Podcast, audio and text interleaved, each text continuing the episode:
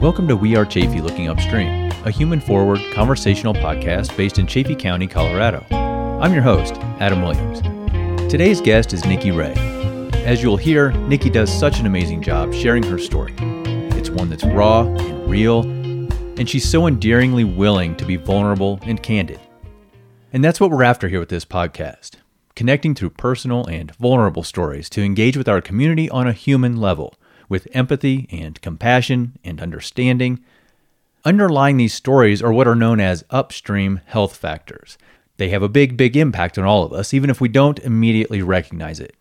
Factors such as housing and living conditions, social inequities, and many related policies and systems. And it's about how those lead to downstream effects on social behaviors and health, and ultimately the well being of all of us as a community. So, again, today's guest Nikki Ray. Nikki grew up in a family that struggles with addiction. And she too would end up experiencing many years of active drug addiction starting at a pretty young age. We talk about her growing up in that environment and how it would lead to some significant losses in her life. We talk about why those losses pushed Nikki deeper into using drugs, rather than being the wake up calls that might have helped her to shift course. In the process, Nikki gives us insights into the disease as experienced by someone in active addiction. We talk about run ins with the law, and shame and guilt, and ultimately self acceptance and recovery.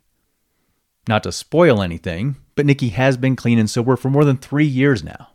She's become a public presence. She serves the community as a crisis peer at Sol Vista Health in Salida, Colorado, and as a peer coach who leads a local meeting for others struggling with addiction. The last area I'll mention right now that we got into in our conversation, parent to parent, is how Nikki's lived experience affects her perspective as a mother to a teenage daughter and a toddler son. It's a packed hour of conversation with a ton of heart. Here it is a conversation with Nikki Ray.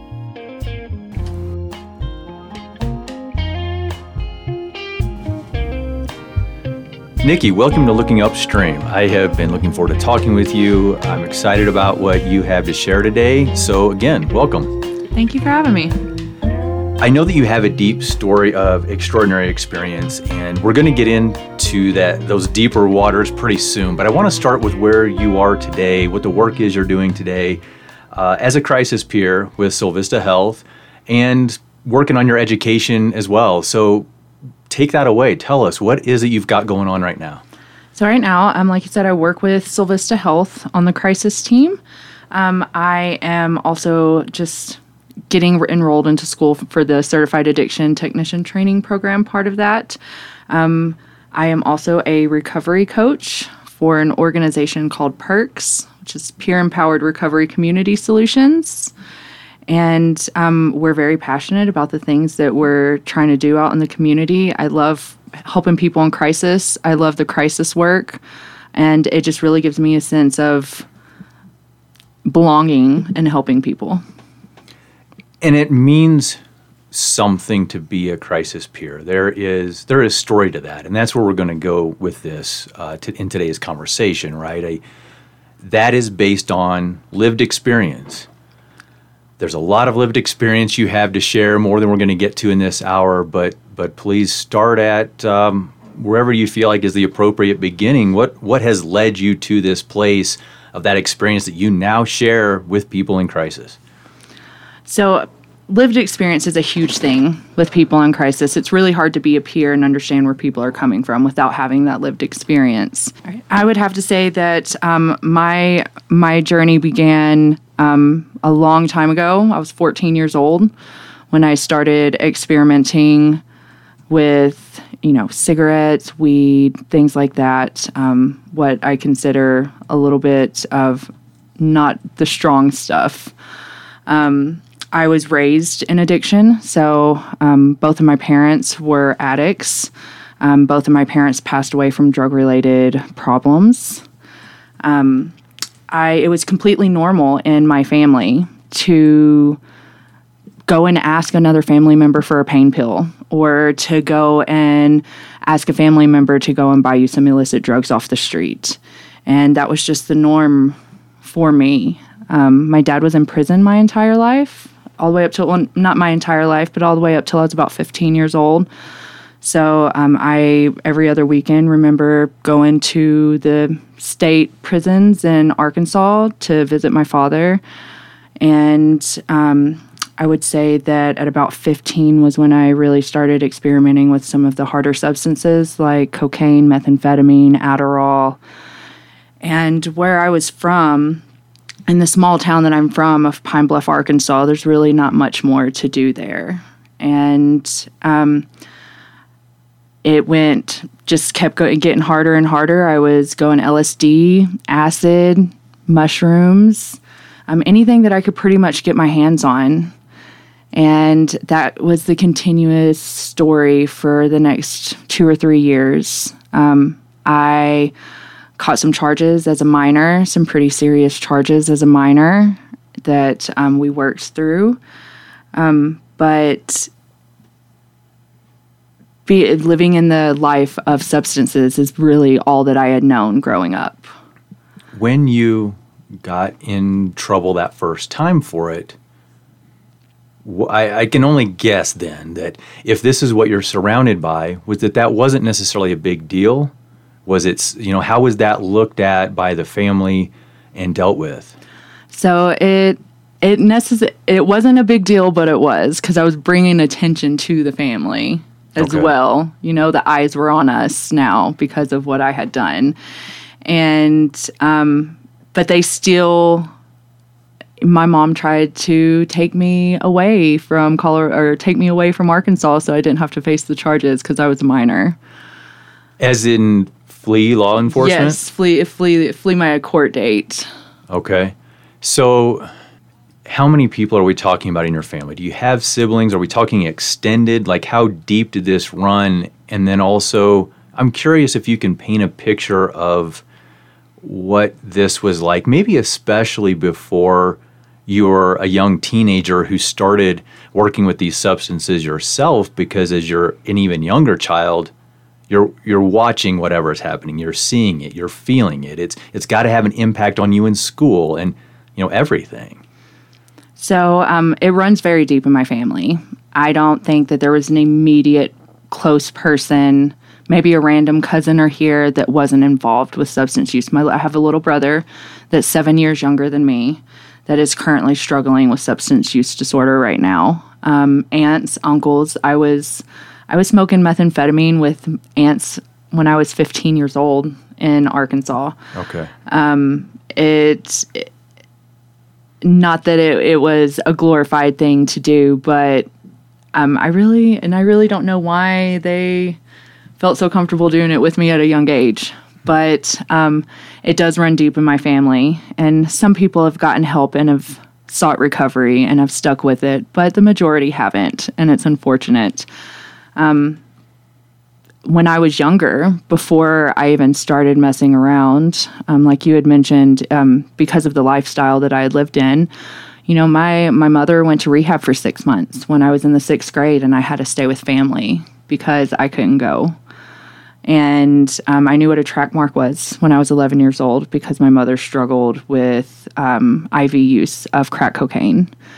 And I didn't understand back then. I remember one time me asking my mom why couldn't she stop. She had track marks all up and down her arm. And I asked her why she couldn't stop, why she didn't love me enough to stop. And I didn't, I was 10, 11 years old. I didn't understand at that point you know how bad the disease had her and you know i had i had friends that weren't allowed to come over. It was one of those things where like i could go over there but they couldn't come over to my house. Um, my mom was in our local newspaper because she had gotten uh, busted selling drugs manufacturing and selling drugs which is initially what made her go to rehab um, afterwards.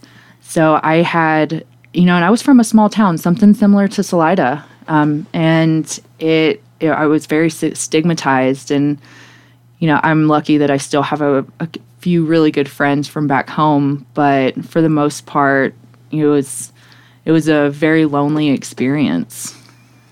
I'm wondering about the stability in the house in general, because I can only imagine that that's very difficult then for you if you're feeling these things, there's got to be hurt, anger, you because you brought up love. It's like, well, if you don't love me enough to stop this, what's going on? And then the environment in general, in terms of, well, how did that affect you in schooling, your brother? How does that affect your parents and all these other relatives in terms of work, which you know there's a domino effect. How does that affect where you're living and how you're living? And are you getting the care and all those things that you need? I mean am i am i on track there? So i would have to say that my mom was in a sense a functioning addict. She yes she made some mistakes I always had a roof over my head. I always had food on the table. I always had everything that I ever needed in front of me. She just struggled. And I, I know I know now that she loved me because I know now what that disease can do to someone and how it can completely overtake your body. Um, as far as routines go, there really wasn't much routine um, other than like when school happened but my mother did work. She worked all the way up till she got disability. And um, after she got disability, it seemed like everyone in my family realized how easy it was to get disability. So, okay, nobody really works. Everybody just hopes, you know, files for that unemployment or disability and hopes that they can get some type of state or government assistance. I'm thinking that that probably plays into the stories that some people, right? We, we're a society that, for those who don't have this experience in their background, for you know, if we look at the collective of society, it's very easy to not have compassion, not have understanding of what it does to your body, how that consumes your life and, and your focus and things like what you're describing. So then to hear you say that, where they figured out the system that would kind of enable them. I, I, think for someone who's who's already got this in mind, that's exactly what I think when I think of people in this situation. So, what do you have to say maybe to those people that might encourage some empathy from them to come back and say, okay, maybe I understand this a little better now. Like it's not just a stereotype. So you're talking about from an outsider's perspective. Yes. Okay. So an outsider's perspective, just know that this is 100% most definitely this is a disease. We are affected by a disease people that suffer from substance use disorder.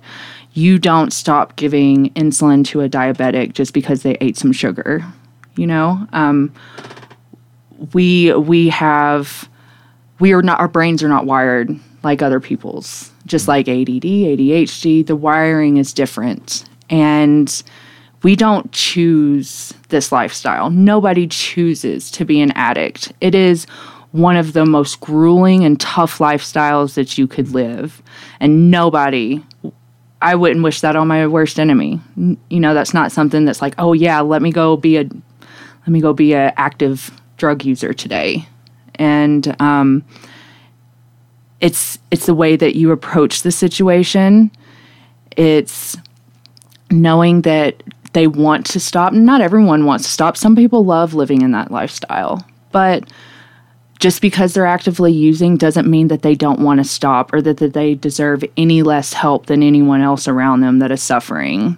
You know, maybe they just need a little bit more of a support system to know that people are there and care for them and love them and want to help them through this situation but also know your boundaries so you're not enabling that person as well. Because there's a very fine line between enabling someone and being there for support for someone. I think what we're talking about is maybe something like a coping mechanism. If what they found in being able to get disability, it was not about an easy way out of life to have, you know, this luxurious life, but rather it, it simply was one piece of how they were coping with where they were, what you're describing as as this disease and, and the way that it affects the brain. And again, what that focus is, if you're so driven, right, that this is all I mean, is it is it almost all a person can think of? Pretty much. It, it, it really it really is. When you are in that lifestyle, it is very consuming and people will do whatever they have to, you know, uh, manipulating paperwork to get on food stamps, to get on um, government support, Social Security, disability. um, you know they they do that so it can help them live their active using lifestyle. And it makes it easy. And i'm not saying that everyone that um, goes through active addiction or everyone that's on social security um, doesn't need it. That's that's the furthest thing that i'm saying. But a lot of people do take advantage and abuse of that resource that we have for people um, just to benefit themselves. And it's it's really easy to do it when you have some issues, some health issues, and you know you can just go file this paper, piece of paperwork and you get free money every month. Um, you know, and that some people really do take advantage of that, and it's just easy to be able to to continue that lifestyle if nobody steps in and says, "Hey, this is wrong. Let me help you." for someone who is an outsider and thinks that's exactly why we shouldn't have that program, we shouldn't have food stamps for this reason. We shouldn't have disability and support for these people for these reasons. So, are you wanting? Are you saying that you want to basically vet every single person that goes through, have a, give them a substance use evaluation to see if they are you know, using the going to use the funds correctly or not. Is like that that would be a really that would be a really hard expectation to set up. And picking and choosing what people deserve it and what people don't that's not that shouldn't be our our choice you know oh hey you don't have a history of being an addict so here you deserve this or hey, you do have a history of being an addict, so we're only going to give you $100 a month to live off of instead of 700 to live off of because of your history. Um, and that kind of goes back around to the, you know, diabetic situation. We're not we don't stop giving insulin to people that have diabetes even though they're not choosing a healthy diet. And it's we need to show more resources, we need to show more support and break that stigma and let these people know that we're here for help. Because most of the time, substance use disorder and mental health issues go hand in hand. And most time there's an underlying cause of to why people are using. And if we can just expand these resources and be able to help people more and get to that underlying problem, like it's not taking taking their money away or anything. It's getting to the root of the problem that is causing these urges for them. Yeah, yeah, we all have the ways that we react to life, act out, the, the underlying causes of whatever it is we're doing, right? Now, maybe not all of us go to hard drug use. Alcohol is obviously a very common one that people abuse, and, and how that affects lives and families, you know, all up and down whatever socioeconomic scale you want to choose in this country, we all have our ways of maybe not dealing with something or not knowing how to or not getting the help to deal with what's inside us, right? So this is just another example of that, and it's a serious one. You mentioned the mental health matters. You have experience with that that started also at a young age. Would you care to share about that? Yeah, so my my first trip to a mental health institution, I was 15 years old, and um, I had taken some Xanax, and I was completely uneducated. I didn't really know what I was doing um, that much. And I took some and I didn't get high, so I took some more and I ended up getting too high. And um, the neighbors ended up calling the cops on me and said that I tried to kill myself. And they took me off to an inpatient facility. And um, there I was pumped with several psychotic medications. Um, and during that time, um, my mother, who is also suffering from addiction, was trying to trying to move away from her area so she can recover. She was trying to get sober from her drug of choice as well. So when I got out, she had moved us to a different city um, with uh, a man that she knew very well. And I, ha- I was given lithium, Seroquel, and Depakote, very strong milligrams of those three drugs And I was basically a walking zombie at that point. And um, my mom's best friend uh, would give my little brother a Flintstone vitamin and say, hey, there's your vitamin. Then give me my vitamin, say, here's your adult vitamin. And it would be a 20 milligram Oxycontin. And um, that happened for a period of a few months. And I didn't know at that time that I wasn't supposed to be getting messed up because I was getting messed up for my meds that I was prescribed, anyways. Um, and I just didn't know that I wasn't supposed to be getting that messed up. Okay. And um, yeah, it it led to him um, sexually assaulting me, and which led to another mental institution shortly after that. Okay. Were you still living in Arkansas at the time? Yeah. Yeah. Okay. Is there more you, you care to share about that experience in those institutions, those facilities? Did those provide you any sort of support and help, any motivation or, you know, view to what your future might be outside of what you had been experiencing?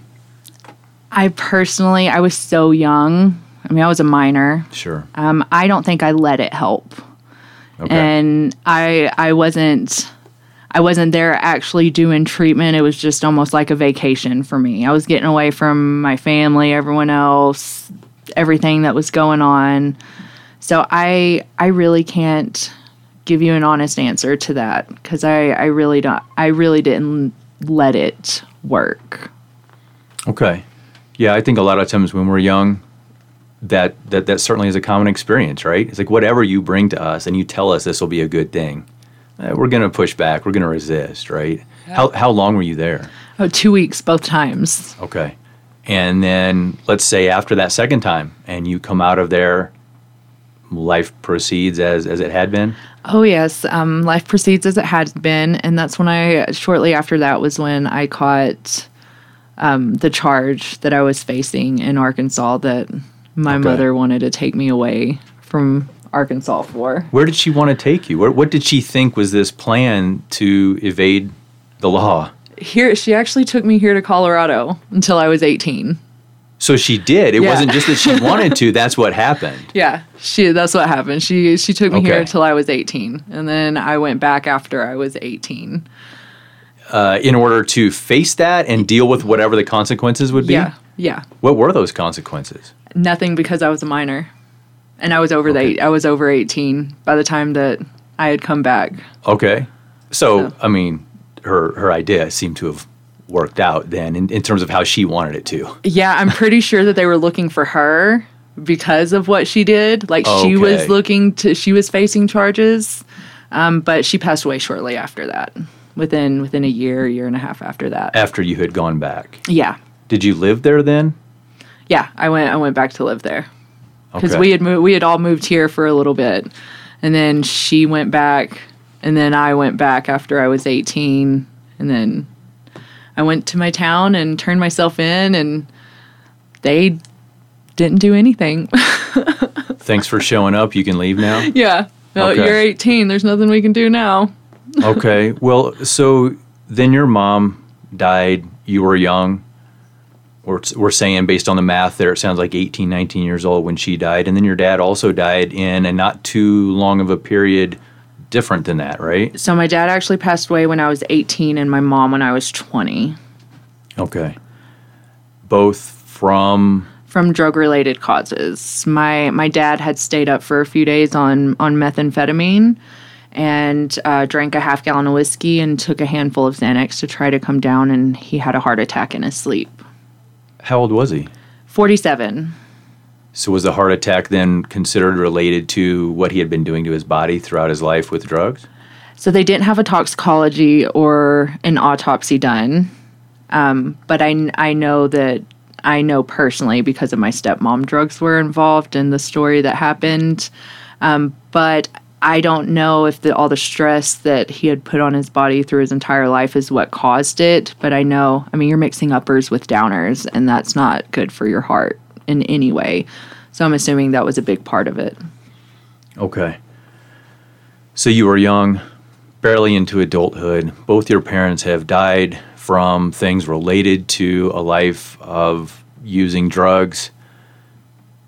I'm curious, and of course, this is said without judgment because part of that is what we have this program for. Is I feel like it's for me to listen with compassion and, and to help facilitate that story with compassion getting out. But I do wonder the question then: uh, Does that not set off some sort of wake up for whether it was you, which I'm talking with you, but anyone else in the family as well, to say, "This is where this leads." Maybe now is the time that I get help. You know, walk me through that in terms of understanding, helping all of us who don't have your experience. And if I haven't said this already, admittedly, I don't have the experience with the harder substances that you're talking about. I have some experience with alcohol and some of the, the lesser drugs, alcohol being the primary drug that I would abuse and did for many years. But I don't know the harder substances you're talking about. So, can you help me and vicariously listeners who don't understand understand why you would say, nope, I'm going to continue with this? So that all comes down to the disease. Is you know, as a person who who watched both of her parents and several loved ones, friends, not just my parents, but other family members of, as well that have passed away from from this disease, you would think that that would be a wake up call for myself. You know, I I have a 13 year old daughter, and I have a two and a half year old son, and um, you know i lost custody. I lost my parents. I lost custody of my oldest daughter. And you would you would think that all of those would be wake up signs you know? I would slap myself in the head now just looking back thinking of it. But when you're when you're in that mindset actively using you don't care who you hurt. And it's not that it's not that you don't care is that that is the last thing that is on your mind.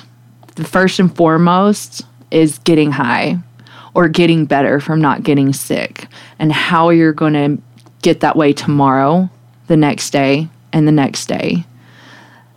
Our brain, once you, it's very interesting, and I, I'll have to look it up. And maybe we can put it in this pod, uh, put it on the website for the podcast. But there the certain drugs raise your endorphin levels so high above the normal range that once you do that for so long, once you're using those substances and increasing your endorphins for so long, and then you just stop, life is miserable.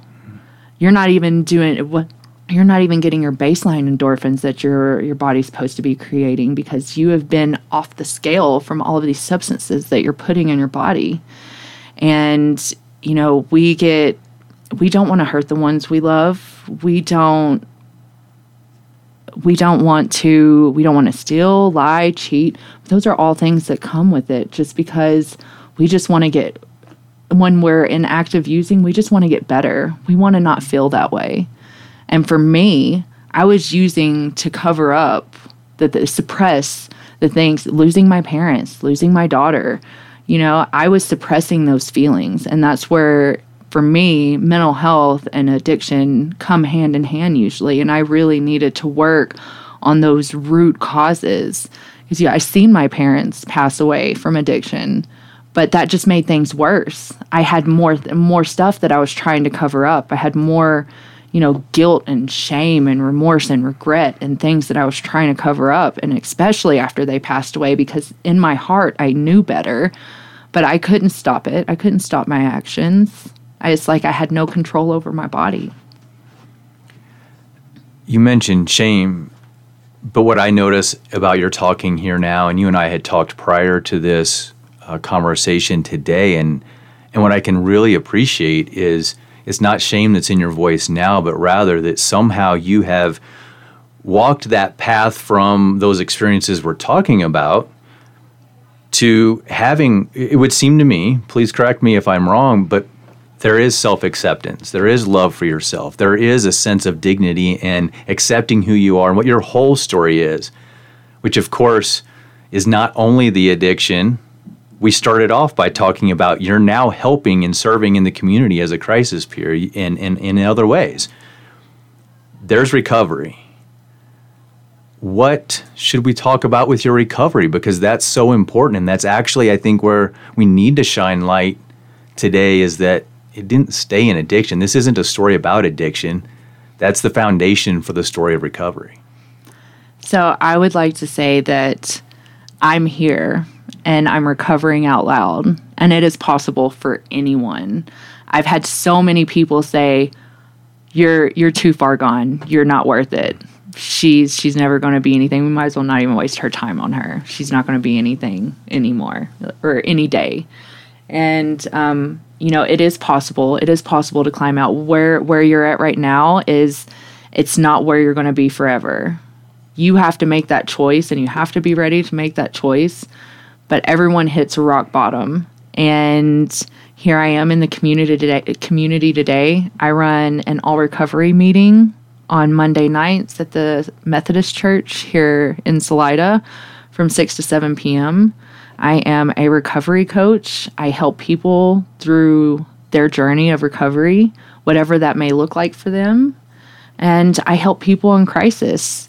And you know, there is a light at the end of the tunnel and I know that's such a cliche saying to do, but I promise you there is a light at the end of that tunnel and I have I have some, done some things in my past that I did feel a lot of guilt and shame and regret for, especially things that I've done in this community. And, you know, I'm here today. I'm over three years sober and I'm trying to help people on their journey. And, you know, we're here, we're recovering out loud, we're not going anywhere. We're trying to break the stigma with the groups and community organizations that I work with. And, you know, you can do it. You can get out of it. You know, they say only one in one in 10 people make it through the first year of sobriety. And I'm really here to help up those numbers. It's been more than three years being clean and sober now, correct? Yeah, just a little over three years, February 2019. Okay when you say that you've done things in this community, you know, I'm thinking back to when you and I had, had talked initially, uh, and you said that you had three felonies. You told me, I mean, you're you're so open with all of this, and and I, I thank you for that. You had said that you have a reputation in this town, and those people who are sort of condemning you, writing you off. Would you care to share some of, of all that story? I know that's a key piece too that you've also have are recovering from and and have faced down and you're still here. You know your mom took you away from arkansas but you've not left here. You're not you're not running from that story. You're standing here and saying yeah that was part of my story and i'm still here. Right. So i'm a three-time felon and all of my charges are identity theft. And um, i was on bond for two felonies and I was working at a local establishment here. And um, I got caught going through employees' bags and purses to get their debit card and credit card information to buy gift cards to trade for my drug dealers for drugs.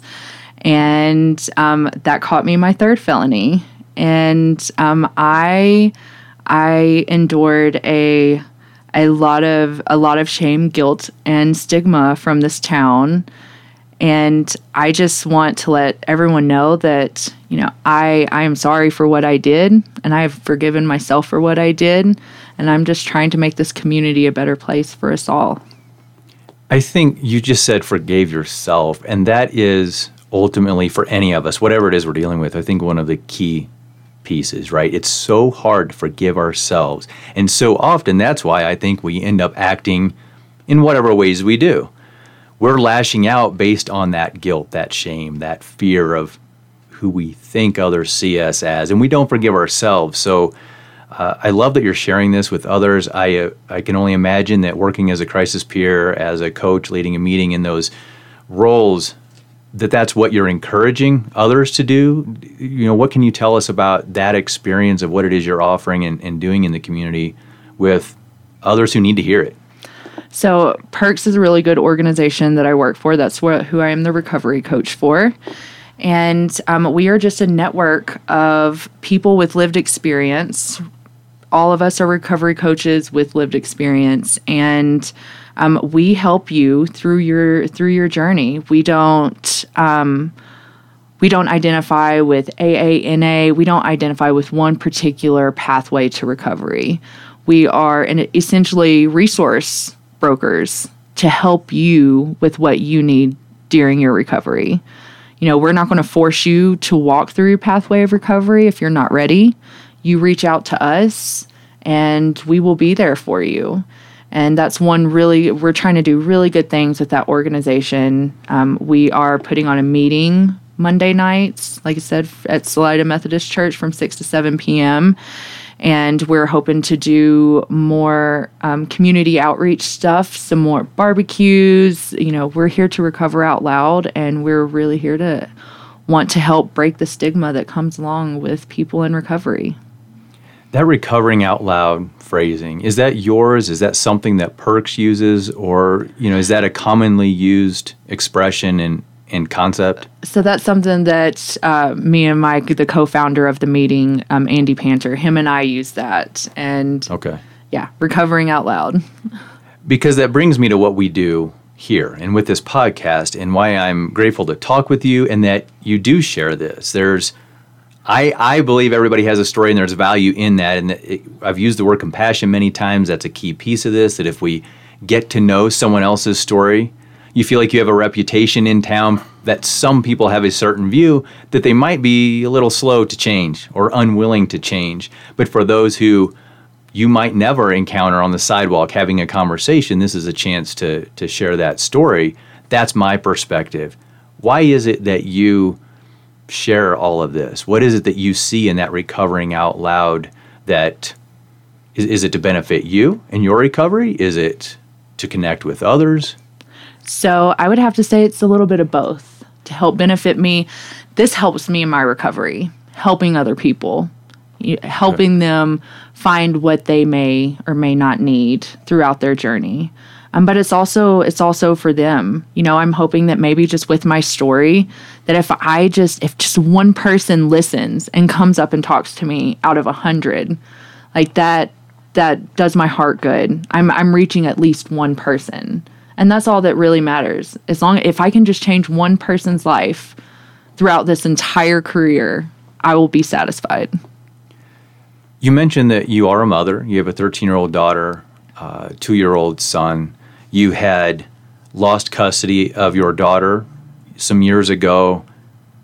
I think you're in process of regaining custody. Is that right? Yes, she is. This will be her first school year here, so she'll be back here tomorrow. Great. Okay. Um, you're excited, I assume. yeah, I'm very excited. Okay, and your two-year-old son. I'm also a parent. I have two boys, and so you know, I think down that line of that train of thinking that what we have in our experiences, maybe things we might consider mistakes or those regrets, might be the best places that we have to teach from. Um, you know, when my boys do something that they might think wow, I'm really going to be in trouble for this one. But if it's something that I've actually done, they'll get a nice surprise and find out that's where I'm the most compassionate. That's where I have the most to share with them. So I'm curious about your perspective. You're obviously into helping in the community, others who have your experience. To me, you're conveying a story here that helps people who don't have your experience learn something, hopefully find a little more compassion, how do you view your role as a mom and now getting your now teenage daughter coming back into your home? How do you view that role and what you teach, and maybe specifically related to addiction recovery? Um, because you came from a family of it, what's the, what's their future that you see for them? I'm very happy that you asked that because um, that is a very important topic for me. Um, I am very open with my daughter, and so is her father. Her father also is a person in recovery. So we are very open and have talked about being open with her and letting her know the reality of where she comes from and what she needs to look out for as a teenager in a junior high school here. And, um, you know, I, I plan to bring my daughter to some of my meetings. We're really hoping to get more youth in there to help educate. Um, and especially with my son, my son is, he's a little over two. He turned two in April. Um, but my son was born, I was on Suboxone when I had my son. And what Suboxone is, is um, a medication used for medicated assisted treatment. It is specifically for people with opiate use disorder. And um, I had my, I was taking that medication while I was pregnant with my son. And there was a chance that he could have come out with um, withdrawal symptoms from being on that medication. And so, you know, I am a huge advocate for mothers on MAT and breaking that stigma with mothers on MAT.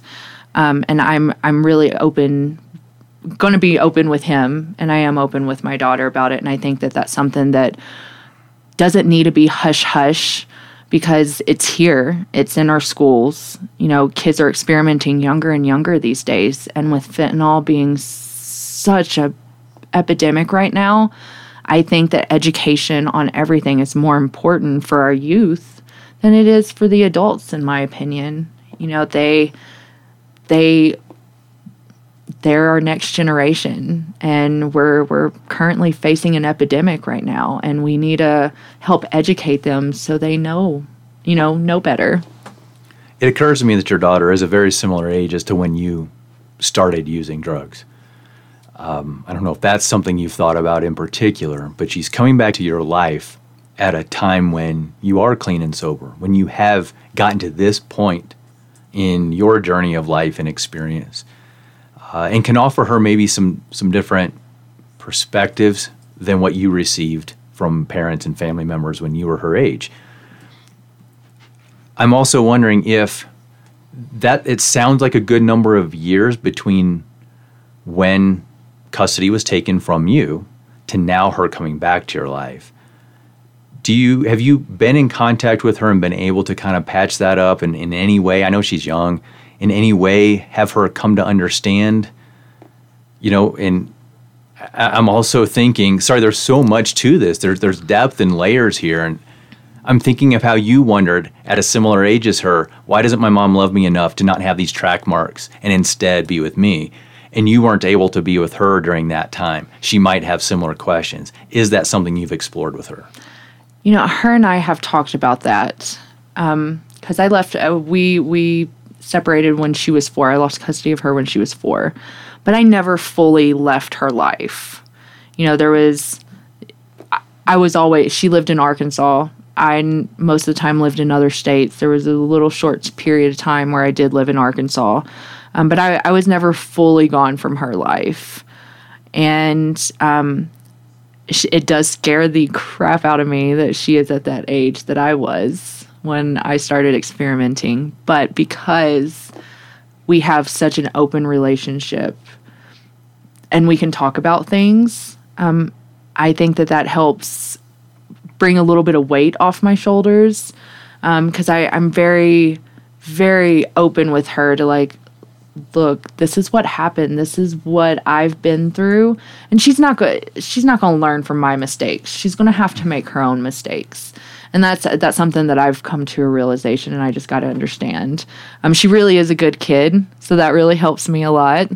But um, just having that open and honest communication with her, and just knowing that, you know, if she does, if she does get into something at school with friends, whatever it may be, that she can come to me and that I'm not going to judge her. I'm not going to stigmatize her for it. I'm not going to yell at her. I'm not going to ground her or beat her for it. You know, we're going to sit there and try and come to a re- resolution on how we can resolve this and what the steps need to be taken for it to be done. That's that understanding that I was referring to a little bit ago with me and my sons. I feel like when, I mean, how, how can I be a hypocrite and judge and yell and be mad about something that I've also been there. And so I feel like that's such a, a rich resource and that the understanding you have to share with her. And then your son, as he, of course, grows up. Um, yeah, it's, I think it's so important that you're sharing this. And, and I love where you've come to in your life. What else in this period of more than three years of being clean, being sober, becoming a, a, a crisis peer, what else is going on in your life that in hindsight, as you look back at all those other years, you're like, oh my, I, I'm so glad to be here. I'm so glad to have this in my life. This feels so, you know, good or whatever you would use for words. So this this feeling that I get in sobriety is a completely new feeling that I've really never felt before in my life. I have trust from people that I have lost it from in my past. I have trust of coworkers. You know, I have uh, a, a, starting to get a better rapport with this community. I have financial stability. I never had a savings account before in my life ever. and you know, now I'm I have a savings building up. And it's been amazing. I have a car that's worth more than a thousand dollars. I've lived in one place for more than three years. Um, you know, all of these things are things that I've gotten from my recovery. You know, working with Solvista, I call that like my first big kid job because I've only ever done waitressing and bartending and club work and it's um, it's a sense of I get a sense of reward and accomplishment, and it's just it's amazing the things that I have gained. You know, I I'm getting my daughter back. I actually got a chance to be a mother with my son and make that connection that I wasn't really able to make with my daughter when she was first born. Um, it's just it's been amazing the things that I you know, I could go on and on oh, you're welcome to. if you've got more you want to share, for sure. Um, like I said it toward the beginning of this, I know that we have so much we could talk about. There are many side roads that I'm curious about in your story that we've skipped on past, um, just out of necessity. But uh, you know, this experience and coming to this lighter place where you, you clearly, and, and from what you just said, just feel so much better. I'm wondering what the linchpin kind of pivotal moment was that went from addiction to this place to put you here where you have now built up and continue to build years of feeling as well as you do. So essentially, you're asking what my rock bottom was. Uh, yeah, I guess I guess that's a way to put it. Yeah. so I I had mentioned that I had two felonies and I was on bond and I caught a third charge and I was facing prison time I was facing a pretty good sentence.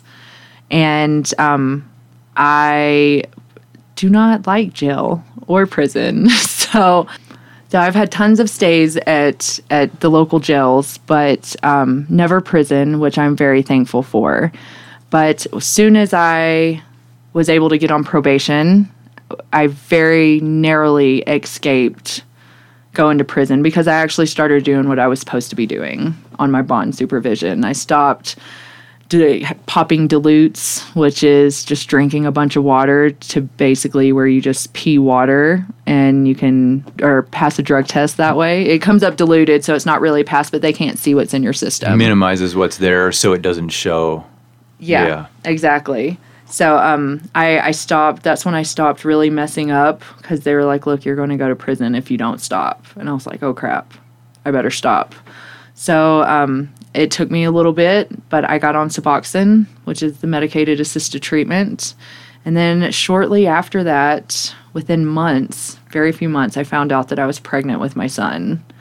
So being very early in recovery, narrowly, you know, I was still still trying to prove myself in probation, you know, um, that was really a, a turning point for me. Did that become motivation? You're saying that now you recognize I'm at risk of going to prison. Now I'm pregnant.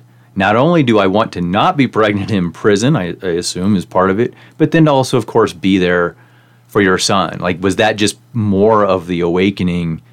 I need to keep seeing this through. Yeah, that's what kept me on the road because it was about three months before I found out I was pregnant after I got sentenced for my third charge and got put on probation. It was about three months. And then I found out I was pregnant. And that's really what kept me on the straight and narrow. Okay. I'm going to ask you what feels to me anyway like a tough question. I know that beforehand you told me you're an open book and you're you're willing to share, and I, I really appreciate that. But I'm curious about how you feel right now. You said you feel so good, you have things going on with your kids, and, and life is going well. But for somebody who's in recovery, isn't it? I, I don't think this is just cliche or stereotype. Isn't it truly a risk, a, a, a challenge every day? Or do you feel like you're past that? It, Y- you tell me. I don't want to put words in your mouth. So I would say it was it's it's a weird weird analogy to put, but it's a little bit of both. I no longer struggle with cravings and just wanting to go out there and use every second of the day. Um, but I stay pretty um, I wouldn't say drowned in work, but I stay pretty busy. I stay really busy. Um, I stay very involved with my recovery community, and that's what helps a lot.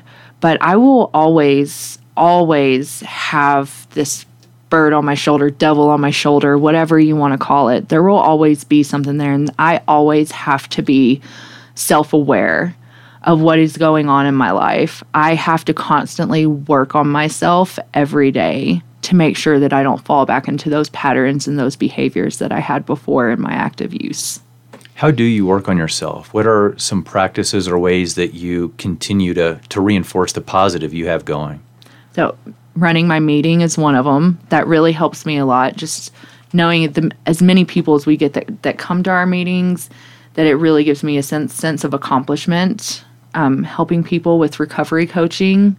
Um, Self care is huge you know, I make sure that I take time for myself, whether that be going to the hot springs for a day, going to get my hair done, spa day, nails done, going and getting a new tattoo, um, driving to Colorado Springs by myself. Those things can really help as well. You know, having a safety net built up, a say like I have my community that I can reach out to if I ever feel like I'm having a weak moment and um, just continuing my education. You know, I'm going to college now. I just enrolled in some college courses for the Certified Addiction Technician Training Program with that I just got in with Solvista. So, um, just staying involved with your community and um, self care, and you know, having people that you can reach out to, really helps a lot. That education process, what you're looking at now to become uh, a CAT is, would be the, the acronym, right? But certified addiction technician. What's important to you about pursuing that education and getting that certified addiction technician uh, education? So, for one, it's better pay. um, no, it's you know I am actually getting getting trained by trained professionals because I have all the lived experience. I have all the street experience that you could possibly get. But it's also nice to have that classroom training too, because some of us with street experience um, may not be the most professional. and you know the it's it's just going to help me progress in my I I don't want to stop there. I want to go on and get my CAS after that. And these are just little steps that I can take to not only improve my life and my recovery, but to help improve other people's life. Yep, this brings to mind a quote that at least is often attributed to John Lennon. Let's hope it's true that life is what happens while you're busy making other plans, right? Something to the effect of that. And where you are in life and where you are in pursuing this education, and you have now these visions of of growing and, and progressing with this, I can only guess that when you were a child, that's not what you dreamed of. If somebody said, What do you want to be when you grow up? Do you remember having any thoughts of what you might have wanted to do with life? And then here we are, you were busy making those plans, but life intervened.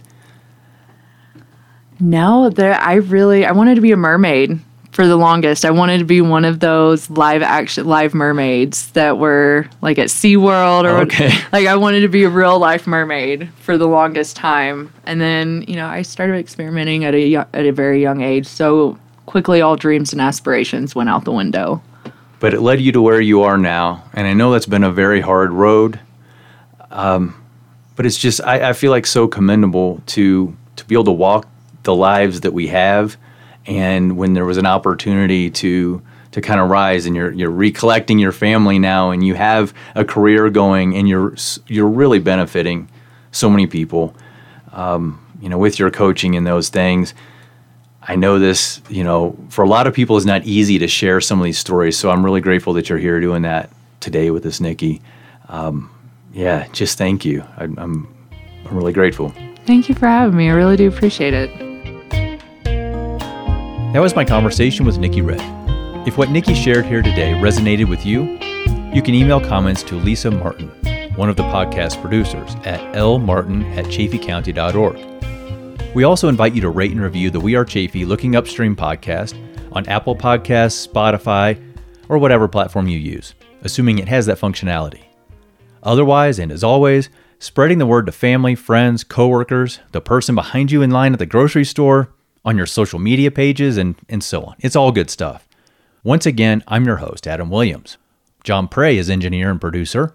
And thanks also go to KHEN Radio, where we recorded today's conversation in Salida, Colorado, Heather Gorby for her expertise in graphic and web design, Lisa Martin, producer and community advocacy coordinator for the We Are Chaffee initiative, Andrea Carlstrom, director of Chaffee County Public Health and Environment, and Becky Gray, director of the Chaffee Housing Authority.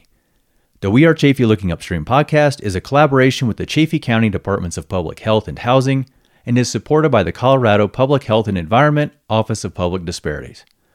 You can learn more about the Looking Upstream podcast and related storytelling initiatives at wearechaffee.org and on Instagram and Facebook at wearechaffee. Lastly, thank you for listening. And until next time, as we say at We Are Chaffee, be human, share stories,